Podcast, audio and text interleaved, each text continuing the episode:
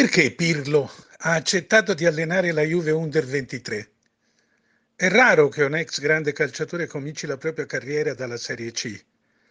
E se davvero avesse voluto farlo, avrebbe potuto scegliere tra molte squadre più ambiziose. I fuoriclasse di solito non rischiano di macchiarsi l'immagine. Del Piero non l'avrebbe fatto, Vialli nemmeno. Non credo lo avrebbe fatto nemmeno Pirlo. Allenare in C una squadra che è un serbatoio e non rappresenta nessun campanile, per uno col passato di Pirlo è soltanto un grosso rischio. È chiaro che la realtà della nuova coppia va cercata da qualche altra parte.